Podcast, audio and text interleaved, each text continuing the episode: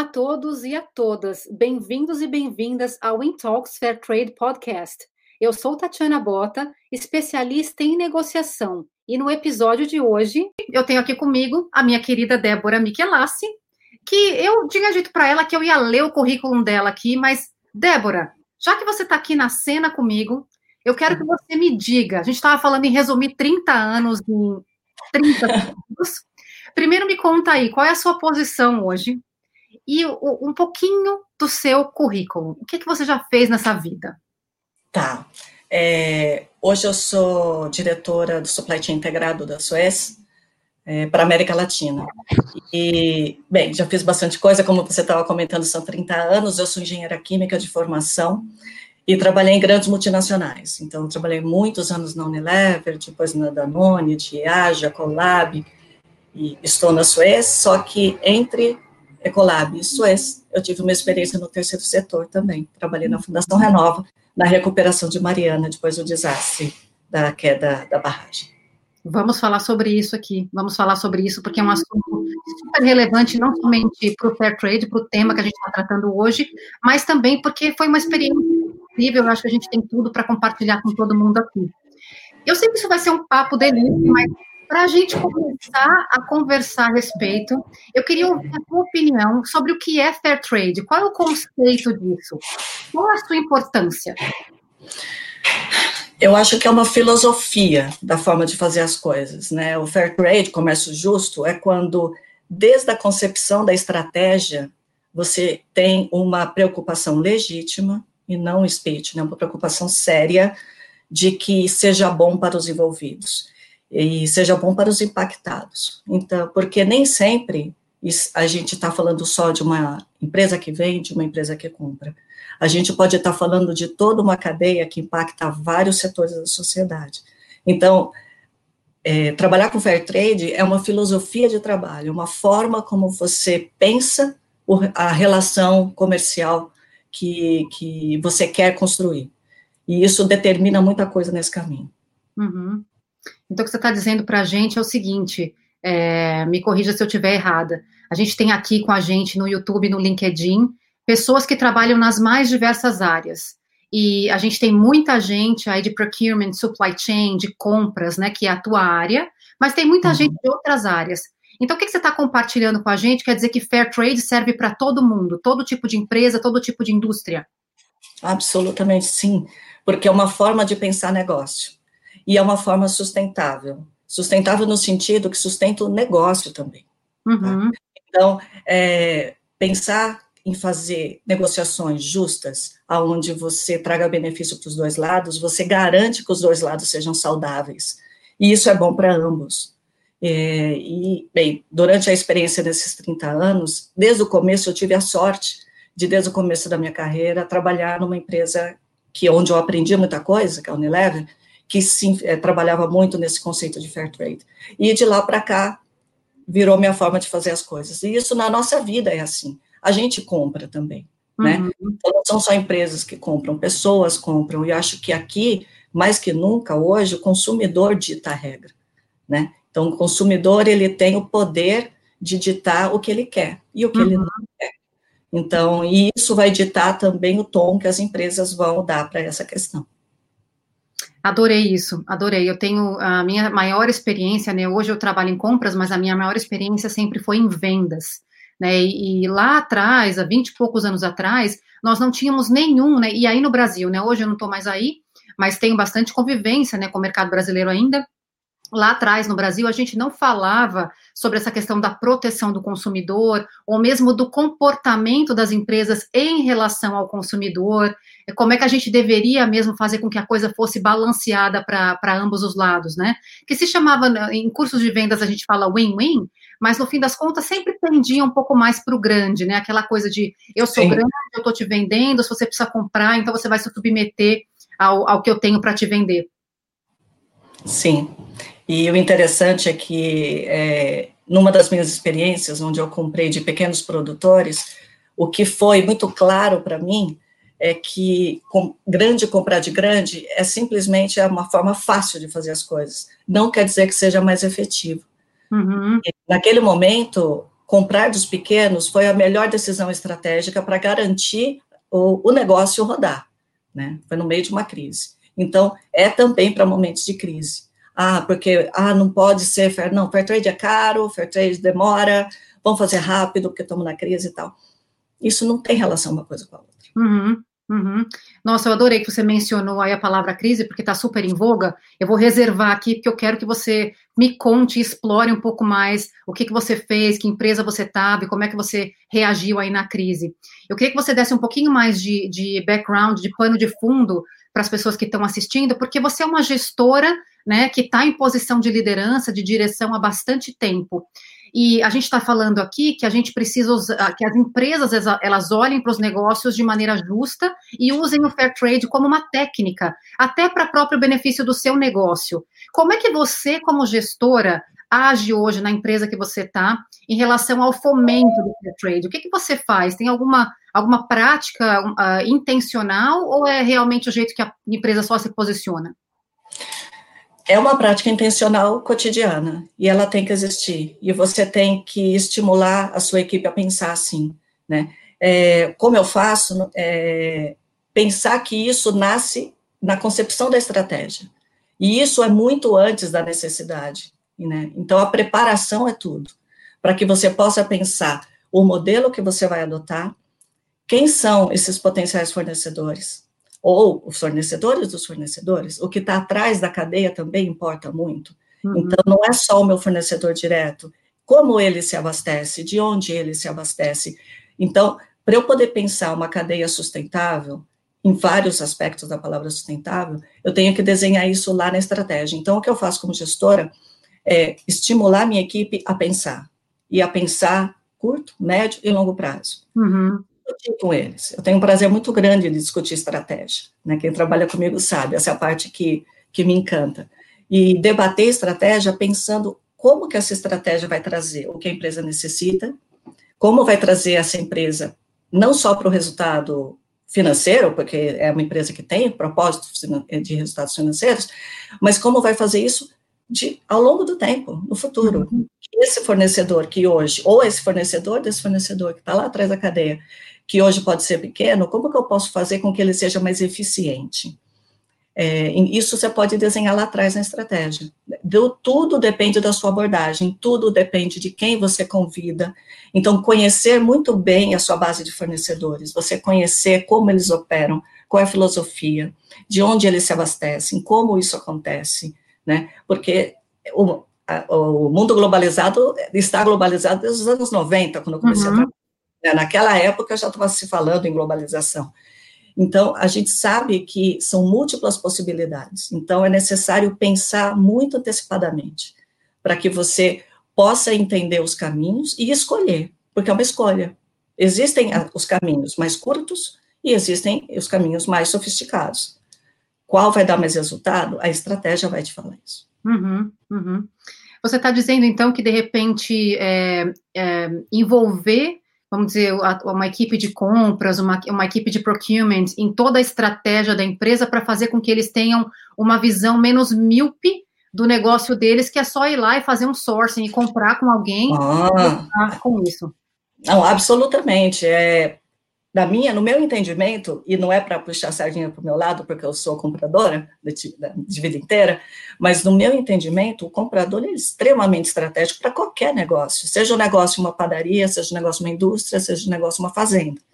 O comprar é extremamente estratégico.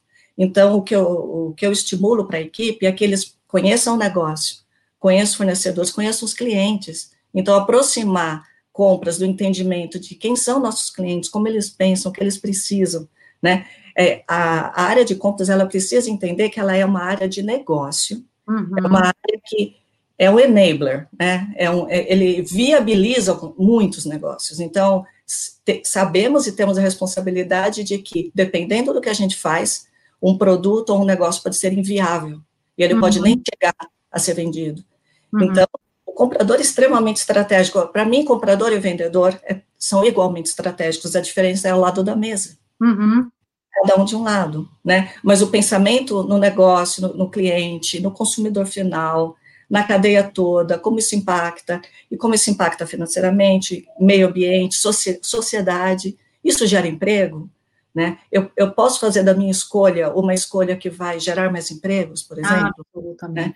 Então, eu, isso, é, claro, as empresas cada vez mais, com o seu entendimento de compliance, eu tenho a sorte de, de ter trabalhado, estar trabalhando em empresas com essas características de preocupação social, ambiental, né? Uhum. É, é, é, essa é a forma de fazer, é desde uhum. o começo. Então, os meus compradores não são compradores, eles são é, gestores de negócio, eles são estrategistas e eles necessariamente precisam conhecer desde o, desde o nosso cliente até a base dos nossos fornecedores para a tomada das melhores decisões.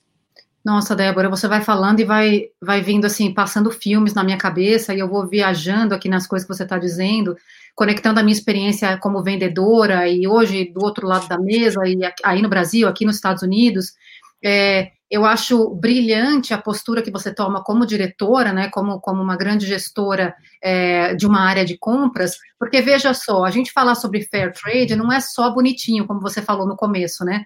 A gente está dizendo o seguinte: dá trabalho. Dá trabalho, não é da noite para o dia que se aprende isso, mas a gente está dizendo: olha, comprador, quando você for apertar um vendedor, presta bastante atenção se você está fazendo isso míope ou se você está fazendo isso por alguma estratégia, qual é a razão para isso? Porque o vendedor apertado, olha só que cadeia louca, né? E de cadeia você entende a cadeia de suprimentos, né? Mas é, apontando para outra ponta. O vendedor que está apertado, ele vende com uma margem menor, porque ele está desesperado para vender para aquela empresa. Aquela uhum. margem menor traz menos comissionamento para ele, menos lucro para a empresa. Significa que ele leva menos dinheiro para casa e que a empresa contrata menos. Enquanto é. você poderia fazer de outro jeito e reduzir o preço ainda assim. Uma coisa que a gente conversa muito e estimulo muito aqui para fazer é entenda os custos do fornecedor e, eventualmente, discuta com ele como ele pode ter menos custos, como a uhum. gente, no nosso relacionamento, pode ser mais eficaz. Então, o meu foco não é re reduzir o lucro dele, o meu foco é reduzir o desperdício do processo. Então, se eu vejo um processo que pode ser otimizado utilizando alguma tecnologia, de, de, alguma, de alguma mudança na logística, por exemplo, né, onde a gente possa garantir a saúde do negócio dos dois lados e ainda assim reduzir custos. Então, reduzir custo não é apertar o vendedor, né? Esse, para mim, é um modelo bem antigo. Reduzir custo, na verdade, é você olhar onde o dinheiro não precisa estar. Uhum. Nossa, espetacular. Eu, e se você me permite, eu quero é, traduzir um pouquinho aqui para as pessoas que estão assistindo a gente, que de repente não estão muito envolvidas nesse mundo de compras e vendas, e estou até acompanhando aqui, que talvez tenha umas perguntas aqui, Daqui a pouco eu vou é, é, ler uma pergunta que chegou. Gente, mandem perguntas, eu vou recebendo aqui, aqui do ladinho, paro, dou uma lidinha e passo para Débora. Já vou te ler essa pergunta aqui, Débora. Mas é, só traduzindo para as pessoas que não estão muito acostumadas com os conceitos e que estão tendo contato com Fair Trade pela primeira vez, o que a Débora está dizendo é o seguinte: você não precisa apertar o outro, né? Você não precisa, quando está vendendo, apertar o seu cliente ou vice-versa. Se você trocar de posição na mesa, nossa, eu falo isso o tempo todo. Se, se você parar de olhar uh, de frente um para o outro e olhar ambos para a mesma direção, você vai descobrir, como a Débora brilhantemente mencionou, poxa, por que, que a gente não, não pensa em melhorar o seu processo? Por que a gente não pensa em trocar o que você faz manual por algo tecnológico? Afinal, a tecnologia está muito mais acessível, inclusive para os pequenos, né?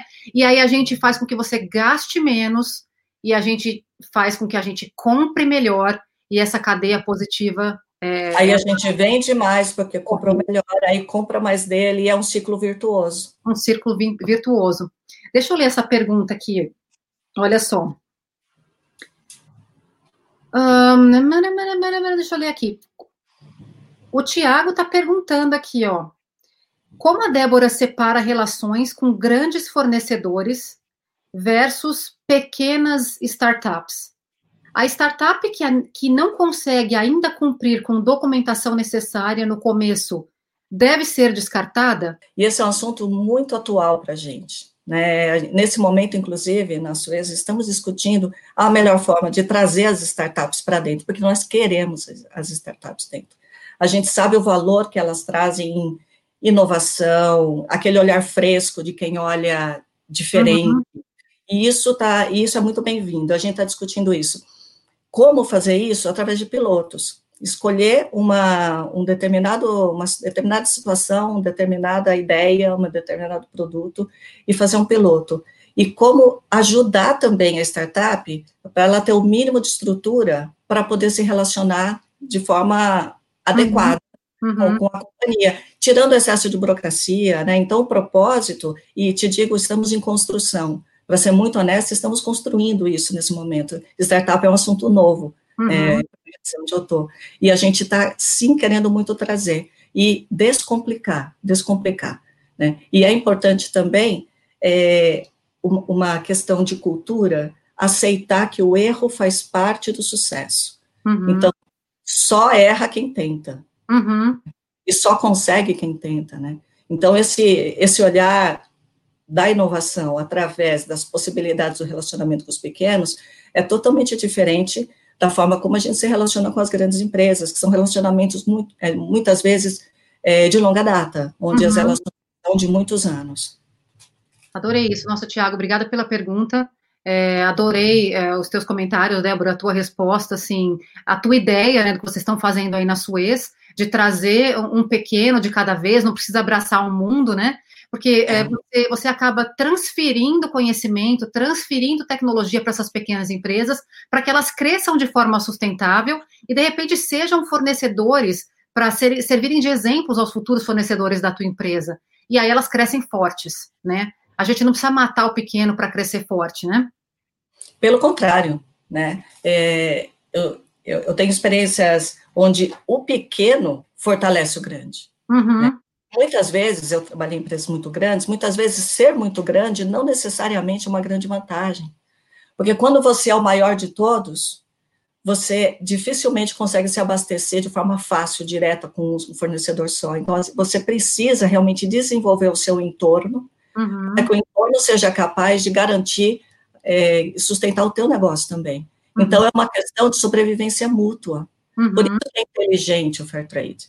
Ele é inteligente porque ele garante que dos dois lados a gente consiga sustentar que um depende do outro. Uhum. É, é, simples, né? Como você disse, né? Se a gente olhar para frente, em vez de olhar um contra o outro, aí a gente tem muito mais a ganhar.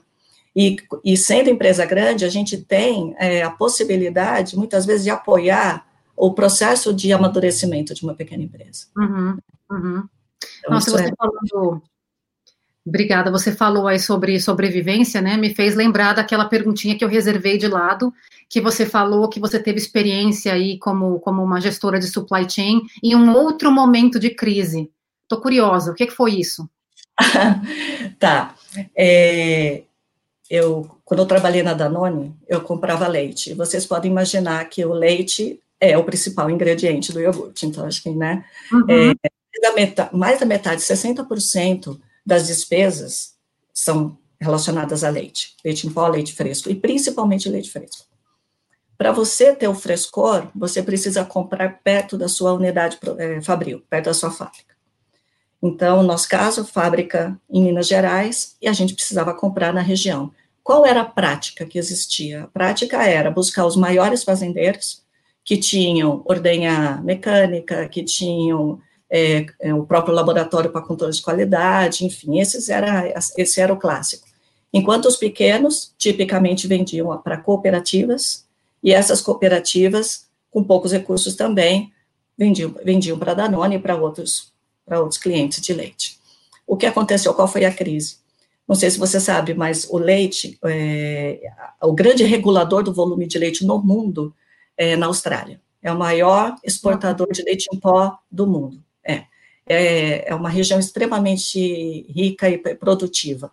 Ela consome pouco do que produz e exporta para o mundo todo em, forma de leite em pó.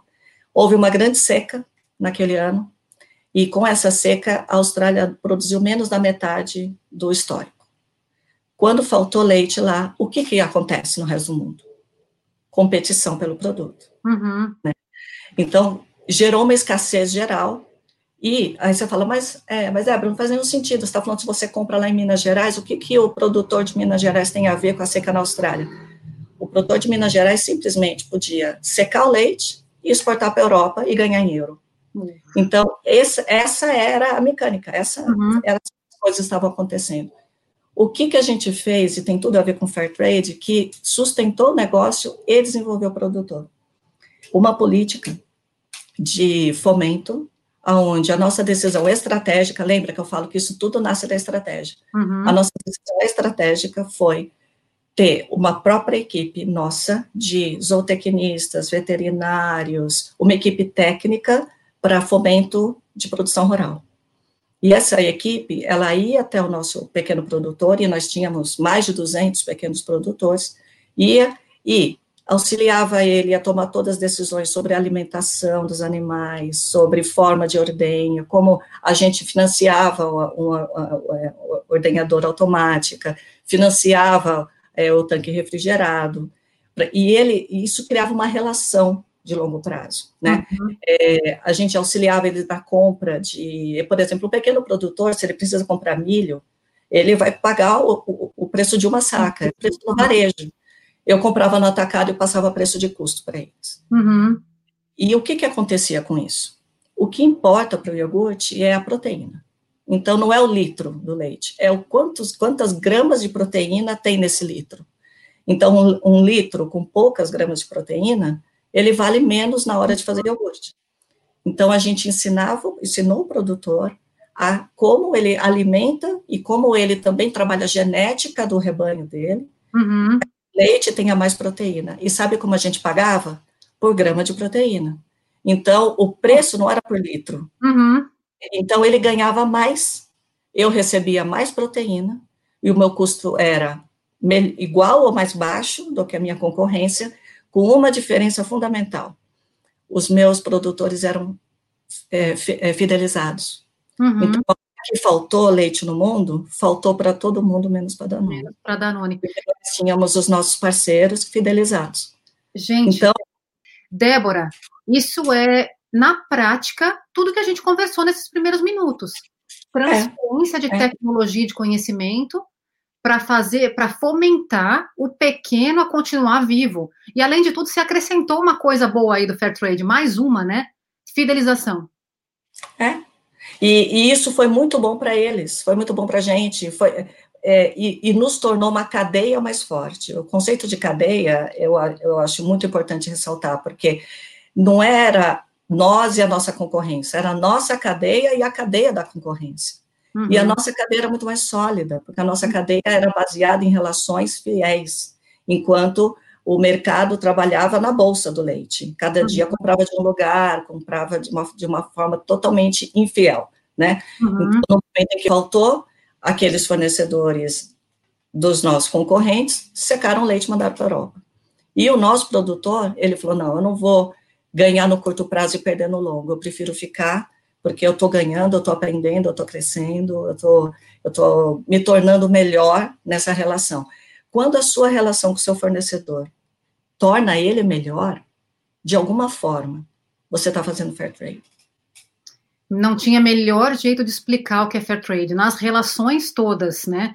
se você beneficia o outro, se você pensa em maneiras de ambos ganharem, a gente está falando sobre troca justa, a gente está falando sobre fair trade. E veja só, quando a gente fala. Não necessariamente é mais caro. Não necessariamente é mais caro. Todos esses exemplos que eu dei, ficou mais barato. Mas e... por... porque a gente tirou onde o dinheiro não precisava estar. Uhum, uhum. Agiram de forma inteligente. Né? E, e, eu gostaria de acrescentar aqui com uma visão aí da, do meu tempo de vendas, que não necessariamente, porque a gente pensa o seguinte, nossa, fair trade então é um mundo cor-de-rosa e aí eu sempre vou ter que encontrar o ponto comum. Não necessariamente, mas quando você tem consciência de que você está cedendo por um bem maior, futuro e sustentável, você está fazendo fair trade. E aí eu queria te perguntar, Débora, como é que foi depois, quando a Austrália voltou a produzir de forma normal? continuamos com os nossos produtores com, da mesma forma. É assim, a, a, o, o mercado se regulou, o mercado se regulou, e nós tínhamos índices entre nós combinados em contrato, nada mudou, a gente continuou com o nosso volume, a gente continuou, sem, a, pra, a gente passou ileso pela crise, não uhum. houve parada de produção. Uhum. Então, o, vamos dizer assim, o tsunami foi na concorrência. Uhum. E não quer dizer que foi fácil, né? Simplesmente não. Não, não assim, é, é, é, o que você disse que não é cor-de-rosa é importante ser dito. Uhum. Porque dá muito trabalho, ocupa bastante a equipe. E tem uma questão muito importante. A filosofia precisa vir da estratégia e do board, precisa vir de cima. Por quê? Veja bem, é, para eu ter uma equipe de zootecnistas e veterinários, isso é uma decisão organizacional. Uhum. Né? Então, não é uma decisão só da diretora de sourcing ou da diretora de supply chain. Essa é uma decisão de nós queremos agir dessa forma. E para querer agir dessa forma, eu preciso ter uma equipe diferenciada. Não tenho só compradores. Eu tenho um veterinário no time. Uhum. Então, isso é, é pensar muito diferente. Isso precisa ser um pensamento da organização. Sem né? No caso, no caso da Danone, era um pensamento da matriz. Isso, é, é, essa linha, essa, essa linha de filosofia vinha, vinha da Danone França. Uhum. O que, obviamente, permitiu que a gente fizesse o que a gente fez. Uhum. Excelente, a gente está falando sempre de visão a longo prazo e de intenção. Né? Transformar a empresa da gente em fair, em justa, que consiga comprar de forma uh, sustentável, que consiga manter os fornecedores ou os clientes de forma sustentável. Tudo isso é uma questão de intenção, né? De escrever lá no seu business plan, de escrever no seu planejamento anual, nos seus fechamentos de quarter, o que, que você quer fazer na sequência. E você acha, Débora, que essa eu tinha uma pergunta aqui que eu vou mudar completamente, assim. A gente tinha uma pergunta que tinha relação até com a Semana de Lás, né, da mulher, e, e, a pergunta ia ser mais ou menos assim: Você acredita que a mulher tem mais sensibilidade em se falando de fair trade? Eu queria mudar um pouquinho, né? É, você acredita que tem que ser alguém diferente, especial, para ter uma visão para o fair trade em longo prazo? Gostei mais da segunda versão. Da Não é? Porque vamos dizer assim, pensamento inovador, pensamento, é, pensamento estratégico, qualquer pessoa pode ter, não são mulheres, homens, e, não é uma questão de gênero, né? Uhum. É uma questão de ponto de vista. Então, eu digo que o pensamento estratégico associado à, à capacidade de inovação, que qualquer pessoa pode, pode ter essas competências ou desenvolver essas competências, isso é a, é a, é a condição, é a condição de, de partida, né? Então, não, é, não acho que é porque eu sou mulher, mesmo porque é, homens já vi fazer coisas incríveis também, então uhum. eu não acho que isso tem a ver com, com o pensamento feminino, eu acho que ele tem a ver com o pensamento estratégico. Uhum. E Débora, depois é, que você, dentro da sua empresa, estabeleceu que, ok, seremos intencionais, porque a gente já descobriu que isso é bom para minha empresa, que isso vai me dar mais lucro no fim das contas, que vai ser bom para a sociedade. Como é que você apresenta isso para os seus fornecedores? Vamos dizer que a gente está falando com algum empreendedor, ou um, empresário, ou um, um, um, CEO aí da vida que nunca teve essa visão para fair trade e gostaria de começar. O que acontece? Como é que essa primeira conversa com os fornecedores? Gente, mudamos. Não vamos mais querer matar ninguém aqui. Como é que... É, eu, não existe uma fórmula, tá? Então, eu não vou, não vou te dar uma fórmula porque ela não existe. Na verdade, você tem que demonstrar isso com, com fatos, com fatos e dados, porque o speech, ele é muito raso, né? Ele é muito raso. Então, você precisa demonstrar que isso é uma verdade, né? Eu gosto muito dos pilotos, né? Eu gosto muito de pensar alguma coisa e me juntar a alguém que pensa parecido, e aquilo é um fato, se uhum. aquilo dá certo, você apresenta um fato, né? Então, a minha forma de, de mostrar é muito mais baseada em fatos e dados. Talvez uhum. essa cabeça engenheira, né? Uhum. né? Demonstrar assim de forma prática, por quê? Porque no começo é difícil de acreditar que você pode fazer assim. Sim, então, ah, vamos trabalhar com custo aberto, né? Vamos, vamos é, nos, é, nos relacionar de tal forma em que a gente garante uh, as nossas margens e a gente trabalha os nossos custos dos dois lados. Né? Uhum. Nem toda empresa aceita isso. Sim. Nem toda empresa está nesse, vamos dizer assim, está nessa vibe, né? Uhum. E você precisa ir pelo argumento dos benefícios.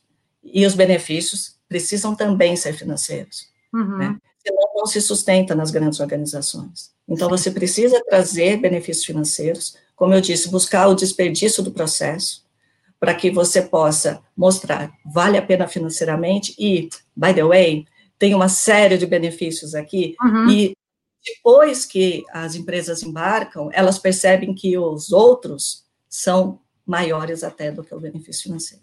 Adorei o que você falou sobre vender o benefício, né? Porque cada empresa é uma empresa. De repente, a, a empresa que você trabalha hoje, a Suez, e todas as que você trabalhou, tinha uma visão é, do, da, razão pela qual startar, começar uma cultura de fair trade. Outras têm outras. Então, acho que o que a gente pode falar para as pessoas é alinha com a cultura da tua empresa. Então, se primeiro finanças vem, se vem em primeiro lugar o resultado financeiro, vende através do resultado financeiro e, como a Débora disse, by the way, tem esses benefícios. Se a tua empresa já tem uma, já uma, uma pegada muito mais relacionada à sociedade, não, a gente quer, em primeiro lugar, fazer bem para a sociedade, vende através disso. Porque tudo isso é um benefício único, né? No fim das contas, o que a gente quer do fair trade não é só fazer bem para o seu fornecedor, mas é para a sua empresa. Senão, no fim das contas, não é só para os dois lados, né? Quando ele é bem feito, ele beneficia os dois lados. Uhum. Né? Então, se eu faço um bom processo de fair trade, ele é muito bom para mim e ele é muito bom para quem está comigo. Uhum. Então, é, não, é, não é uma leitura rasa também, que seria, ah, não, então eu vou ser mais soft com os meus fornecedores. Bem, não é bem assim. Uhum. A gente exigir muito mais. Na verdade, a gente vai pensar juntos, mas o nível de exigência sobe, porque vamos pensar juntos. Não é mais aquela história simples de quanto é, quanto vai me dar desconto tal. Não. Quanto vale isso? Eu preciso uhum. disso. Eu posso ter 80% disso? O valor que você está agregando para mim, é esse o valor que eu necessito para o meu produto? Uhum. Então, pensar junto com o fornecedor é, é uma forma, primeiro, de desenvolver a relação. Segundo, de saber exatamente o que você precisa comprar e ele entender o, como que ele pode é, é, colaborar com o teu negócio através desse caminho. Então, o diálogo com o fornecedor precisa acontecer. Uhum. Aí do modelo antigo, né, daquele modelo bem antigo, né, de, de queda de braço, né. Manda né? quem pode, obedece quem tem juízo. É. Eu adorei Exatamente. que você mencionou isso, porque a, a, gente tem compradores de perfis diferentes. Então, a gente de repente se vender para o comprador que é mais duro e tudo mais, ele não quer saber de muito relacionamento, muito romantismo na coisa de que fair trade é isso, tá errado, né? Você, como você disse, você vai continuar sendo dura com os fornecedores, vai continuar exigindo qualidade, compliance, mas é para olhar com pensamento estratégico. E eu, eu, assim, me fez pensar de uma coisa que, de uma experiência que você teve, que eu acho que é fundamental para compartilhar com as pessoas, que eu acho que tem a ver com fair trade. E, e começou com uma coisa bastante triste, que foi o teu trabalho é, na recuperação da barragem de Mariana, né, que, que aconteceu lá em 2015, se eu não estiver enganada. É, é, o desastre foi em 2015, sim. E como você conecta isso com, com toda a tua experiência no Fair Trade? Nossa, eu acho que foi a experiência mais impactante para mim, de um, um, aprendizado extraordinário. Eu tenho muito carinho por essa fase da minha essa fase da minha carreira, que é recente, inclusive, nos últimos anos. Depois do, do desastre, né, da queda da barragem, impactando é, o Rio Doce até o oceano, impactando muitos municípios em todo o curso do rio, impactando muitas e muitas famílias a economia das cidades. Uhum. Então, vários tipos de impacto: o impacto ambiental, o impacto social, o impacto econômico. Porque também a atividade econômica despencou. Então, isso foi um desastre por vários caminhos de desastre. Eu fui, é, eu, eu, fui convidada, e é algo que foi maravilhoso, eu fui convidada para construir a cadeia de suprimentos da Fundação Renova, que é justamente a organização que foi criada para fazer a recuperação. Né? Uhum. E eu fui para construir o supply chain da Renova. E essa experiência, ela por si só já é uma experiência de reparação, né? É uma experiência de reconstrução.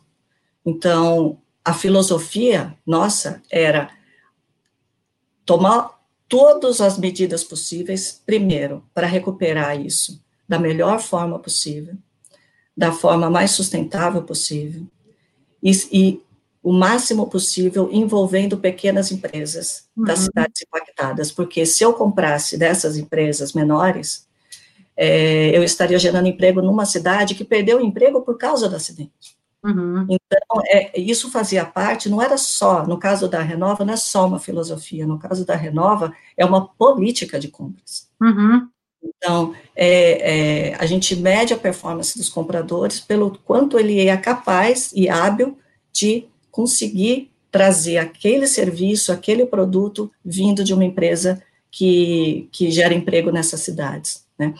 Então, decisões do tipo, não vou contratar uma grande construtora, é, sozinha vai lá e resolve várias questões de infraestrutura, por exemplo, mas eu vou, em vez de contratar uma grande, eu vou contratar três pequenas uhum. e fazer um corte entre elas. E essas três pequenas lá do estado de Minas Gerais, né? Então, a preocupação constante de estar tá gerando renda, de estar tá gerando condições para que a recuperação aconteça. E a Renova, ela trabalha em várias frentes, né? Então, a frente ambiental, muito gigantesca, né? A frente social, gigantesca, e a frente econômica. E, através do nosso trabalho, a gente podia impactar diretamente a questão social e econômica ao mesmo tempo. Porque eu podia recuperar a economia da, é, comprando mais dos fornecedores locais e gerando emprego, quer dizer, recuperando a, a, a, o impacto social também que houve. Uhum. E Débora, você era responsável, foi responsável por toda a cadeia, ou seja, todo tipo de fornecedor, você que estava cuidando aí, desde, como você Sim. disse, um construtor até, não sei, imagino quantos, quantas, qual, qual, qual era a, a, a variedade? Né, não, é uma loucura, porque eu cheguei para montar, justamente montar a equipe, então tinha algumas pessoas, duas, três pessoas, eu cheguei, e ao longo dos dois anos que eu fiquei, é, passou de 100 pessoas. Então, eu montei uma grande equipe voltada, não só compradores, mas também eu tinha gestores de contratos, eu tinha é, toda uma equipe para compras de engenharia, que são muito específicas. Né? Então, é, foi, uma, foi uma construção de, de tudo, de política, construção de equipe, construção da, da forma de atuação, e o escopo de compra, desde empresa de construção civil, passando por serviços de apoio psicológico. Então, eu comprava serviços de psicologia, Uau. serviços de apoio escolar, então, é, serviços pedagógicos, né, para é, dar apoio escolar para aquelas crianças que perderam a escola delas, estavam em outra escola e precisando de adaptação. Serviços ambientais de todo tipo. A gente fez uma negociação enorme com uma universidade federal, e essa universidade federal, ela juntou mais mais de 20 universidades brasileiras nesse entorno, porque foi um desastre tão grande que tinha muita zona de desconhecimento, tinha muita coisa que ninguém sabia o que fazer. Não sabia nem por onde começar, né? Então, a gente chamou a academia, chamou, chamamos os acadêmicos. Então, contra, eu nunca imaginei na minha vida de executiva de multinacional que eu iria contratar uma universidade federal. Uhum. Desenvolver um projeto num assunto que que ninguém ainda tinha trabalhado. Não, exi não existe benchmark, né? Essa era a nossa nosso jargão, né? Não tem benchmark. Eu vou puxar de quem? Eu vou olhar para quem? Esse é o maior desastre ambiental, o maior, maior desastre vindo da mineração do mundo. Uhum. Então, nós vamos ser o benchmark de alguém e espero que nunca mais aconteça com ninguém, mas as nossas referências de atuação sustentável, essas sim merecem ser, ser repetidas. Sem dúvida. Chegou uma pergunta aqui é, o, produção, me manda aí quem é que está perguntando aqui. se, eu não, se eu não estou enganada, foi a Marina Cosentini. Débora, como é nesse tipo. Ó, oh, pronto aí, ó. Obrigada, gente. Agora eu sei quem perguntou. Como é nesse tipo de situação trágica focar no humano?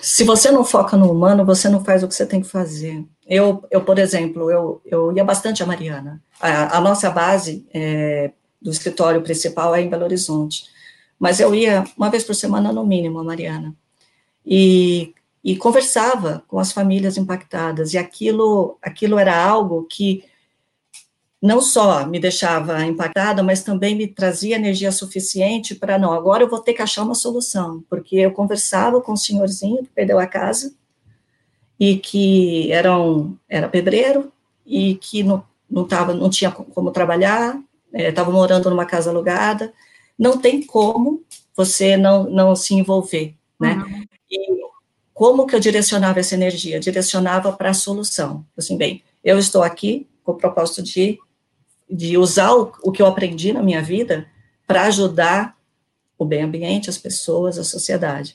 Como que eu vou, através dessa minha indignação, a tristeza, aquilo que vinha e vinha forte, como que eu vou traduzir isso em alguma coisa boa para essas pessoas, né? E eu uhum. sabia que eu tinha o poder de contratar, eu, eu, eu tinha, eu tinha o poder, no caso financeiro, de atrair, o, é, de atrair atividade econômica ali para a região, uhum. né? Mas o lado humano, o lado humano nessa experiência foi extraordinário, porque uhum. aprendi coisas que eu nem imaginava que existiam. Uhum. Então, é, para mim foi sair completamente da caixa. Eu, eu, eu sou uma cria de multinacional. Então, estávamos falando que o que foi muito interessante também é o que é ser supply chain e compras numa organização sem fins lucrativos. Absolutamente. Uhum. Porque o, o objeto, objeto da existência da organização não é fazer lucro, uhum. né? É, é, é, diminuir o impacto, né? Então, as políticas de compras que nós desenvolvemos, elas foram completamente adaptadas para essa realidade. Então, é, o saving, né, que a gente tão famigerado saving, que é uhum. o, o, grande KPI de todo comprador, né? Ele ele era calculado, mas ele não era determinante. Ele estava assim na equação, porque a gente precisava usar o dinheiro com responsabilidade, é um dinheiro uhum. vindo de uma, de uma tragédia, ele precisava ser usado com responsabilidade, mas ele não era fator determinante. Então, muitas vezes se compra de pequenos, de pequenos, pequenas empresas que não têm a capacidade ou a escala para vender pelo mesmo preço de que de uma empresa gigantesca. Uhum. Então, isso foi muito interessante. Foi também uma forma de de aprender a, a, gerar relações de compra e venda com um propósito diferente do que é apenas comprar mais barato. Uhum. Esse, muito bem colocado, porque a gente tem que ter a mesma estrutura, mesmo sem fins lucrativos, né? Senão a gente não está falando de disseminar essa corrente do bem. E Débora, é, eu quero te fazer aqui uma das últimas perguntas do nosso bate-papo de hoje e relacionar essa pergunta com o que está acontecendo agora, né? Porque você tem uma grande experiência, né? A gente está falando que você viveu lá na Danone a questão de, de da escassez completa é, de, de leite na Austrália, que fez com que você tomasse toda aquela atitude. E se você entrou agora seguindo a gente, gente do céu, como, como eu sou uma pessoa da época da fita, quando a live terminar, rebobina a fita e assiste do começo e compartilha, porque foi demais. E além disso, você acabou de contar essa história incrível, né, de com a Renova é, em Mariana que, que, lição, que recomendação, o que, que você pode é, contar para a gente? Produção, tem alguém fazendo barulho aí no, no, nos bastidores. O que, que você pode contar para a gente sobre a saída pela esquerda, agora que a gente está nesse momento de pandemia, que está tudo escasso, e está todo mundo sem dinheiro, e todo mundo precisando vender? Alguma lição de todo, tudo isso que você aprendeu para passar para as pessoas? Sim, é, a, a, construção das relações de confiança e das relações é, saudáveis nos manteve ativos. Então, em nenhum momento, eu estou na Suez, uma empresa voltada à, à gestão ambiental, de, é, é, é tratando água, né, então cuidamos da qualidade da água para várias aplicações, e ela é, por natureza, uma empresa sustentável, né, que pensa futuro, e as relações com os fornecedores, no momento da pandemia, o que acontece? Nós não paramos, porque precisamos garantir o tratamento de água a todos os nossos clientes. Né? então, é um serviço essencial, serviço essencial. Nós não paramos nenhuma das nossas plantas, nós não desabastecemos nenhum dos nossos clientes, e isso foi na base de alguns, é, eu acho, eu acredito isso a alguns aspectos que têm a ver com a experiência. Nenhum dos nossos fornecedores nos abandonou, vamos dizer assim, para aproveitar a oportunidade e nos desabastecer ou aumentar o preço. Isso não aconteceu. E a gente continuou as relações, continuou, é, e isso do remoto, né? Aqui eu tô trabalhando aqui da minha casa, né? Eu tô aqui uhum. desde março, né? Tudo no controle remoto, inclusive com as fábricas, porque eu não sou responsável só por compra, sou responsável pelas fábricas, logística, é, to, é, toda, enfim, a cadeia de suprimentos inteira, né? Então, relações sustentáveis te garantem que durante uma crise você não vai estar sozinho. Né? Uhum. E isso vale tanto na relação nossa com a empresa, com as outras empresas, e também a relação com a sua equipe. né? Porque eu tenho uma equipe grande e a relação está à distância nesse momento e ela está tão sólida quanto ela era quando a gente se reunia numa sala lá no nosso escritório, né? Uhum. Então você poder contar com as pessoas, ter pessoas capacitadas, ter, ter pessoas totalmente alinhadas com essa filosofia. Então, a, montar uma equipe que, que tenha essa, que, que esteja dentro dessa filosofia e que seja capaz, que tenha essas competências, eu acho fator também crítico de sucesso. Excelente, excelente. A gente voltou a falar sobre humanização, né? E agora para dentro, né? É, é, pessoas. Pessoas, pessoas o tempo todo é, não tem saída, né? A gente, eu estava falando com, com, um amigo meu é, recentemente, numa das lives lá do, do YouTube, no Tati Talk, sobre inovação, né? E a gente estava dizendo que um monte de empresas estão agora vendendo pelo WhatsApp, fazendo negócios pelo WhatsApp, e que a gente precisa ensinar as pessoas a primeiro terem o um respeito com o seu cliente, com o seu fornecedor, para depois usar essa velocidade que o WhatsApp traz, senão vai ter uma, o atendimento vai ainda ficar pior, né? É, porque é. o WhatsApp é a ferramenta, né? É o caminho, né? A relação é, são as relações entre as pessoas, né? Absolutamente. Eu quero ver só se tem alguma. Tem uma pergunta aqui, ó, para eu te passar. Eu vou te passar a primeira, a última pergunta, e vou te pedir as considerações finais. A não ser, produção, que tenha mais pergunta aí. A gente tem a noite inteira. Se tiver mais perguntas, a gente manda bala. Olha só, o Fernando Sora está dizendo o seguinte: Entendo que o aprendizado de Mariana foi denso e certamente transformou a Débora em forte vetor de transformação. Ela conseguiu implementar nas empresas recentes alguns projetos ou indicadores inclusivos do projeto Renova. Você conseguiu usar a experiência do Renova nas, experi na, nas novas experiências? Obrigada, Olha, Fernanda. É muito recente, obrigada, Fernando, pela, pela pergunta. É, a minha experiência com a Renova é recente. E sim, aqui na, aqui na Suez, a Suez, ela, com essa preocupação de sustentabilidade pela, enfim, pela própria natureza, existe esse espaço e a gente está tratando isso dentro dos nossos fóruns que a gente chama de transformação. Então, a gente está trabalhando para transformar a empresa ainda mais sólida, ainda mais forte, ainda mais eficaz. E, como eu te disse, para mim, ser sólido e ser eficaz é conseguir desenvolver parcerias. E desenvolver parcerias não é naquela palavra que todo mundo usa, parceria, parceria, né, usa de uma forma assim tão disseminada. Parceria é justamente aquele tipo de relação que você constrói, que você pode contar com o outro lado, ah. e você sabe que você está fazendo é, bem também para ele, né? Então, isso hoje faz parte da, da, é, de uma das frentes mais importantes da Suécia. Então, a gente está trabalhando é, é, projetos para disseminar a, essa forma de trabalho. Então, já estou, sim, aplicando e é muito gratificante isso. Excelente. Muito obrigada. E as suas considerações finais, Débora? É. O que eu tenho para dizer é o seguinte: eu acho que existe é, a necessidade de se olhar fair trade de, com um pouco mais de profundidade, né? Existe, eu, eu, eu, vejo também nas redes sociais, muito se fala, ah, o fair trade encarece o produto, ah, o fair trade ele, ele não é competitivo. Errado. Ele, ele, é, ele não é competitivo se você não souber fazer. Então, envolva-se com o assunto, aprofunde, estude, estude tudo, os clientes, os fornecedores, seja curioso. Eu acho que a curiosidade intelectual, ela tem que ser exercitada em todos os momentos da sua carreira. É uma das coisas que eu mais gosto de fazer até hoje. Então, eu diria isso. É, estude como você pode, dentro do seu contexto, dentro da sua empresa, como que você pode agregar valor para a sua empresa, para os seus fornecedores e tornar o negócio mais sustentável. Isso é perfeitamente possível, temos muitos exemplos, né, falamos de alguns aqui, muitas outras, muitas empresas brasileiras fazendo isso de forma brilhante. Então, sim, é possível fazer isso ganhando dinheiro, dando resultado e sustentando não só negócio, mas também impactando positivamente a sociedade em geral.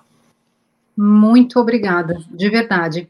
Débora, eu, eu posso dizer que, assim, você é, hoje me deu uma lição, me fez ficar ainda mais apaixonada por esse, por esse bichinho do Fair Trade que eu tenho a honra de comandar aqui no Intox.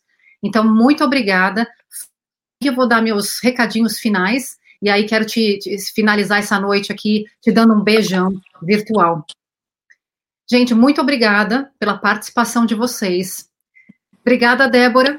Obrigada, foi uma delícia conversar com você, Tati. Uma delícia, te vejo muitas vezes e compartilhem esse vídeo, vocês vão fazer um bem tremendo para iniciar essa corrente do bem chamada Fair Trade. Um beijo muito grande. Fiquem bem, boa noite, até semana que vem.